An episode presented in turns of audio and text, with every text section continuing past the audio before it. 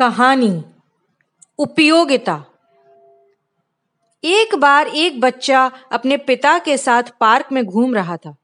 तभी उस जिज्ञासु बच्चे ने पिता से पूछा, पिताजी, दुनिया में कौन सी चीज़ व्यर्थ है, जिसकी कोई उपयोगिता नहीं है? पिताजी बोले, बेटा, संसार में कोई भी चीज़ व्यर्थ नहीं है। सबका अपना अपना महत्व है। पार्क में एक जगह पानी भरा था। पिताजी ने उस पानी में डूबते हुए चींटे की ओर इशारा किया और पास ही पड़े तिनके को उठाकर चींटे के पास डाल दिया। सहारा पाते ही चींटा उस पर चढ़ गया और फिर तिनके के साथ बहता हुआ किनारे पर पहुँच गया।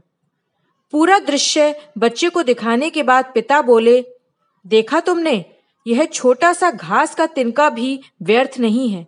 इसी की वजह से चींटे की जान बच सकी।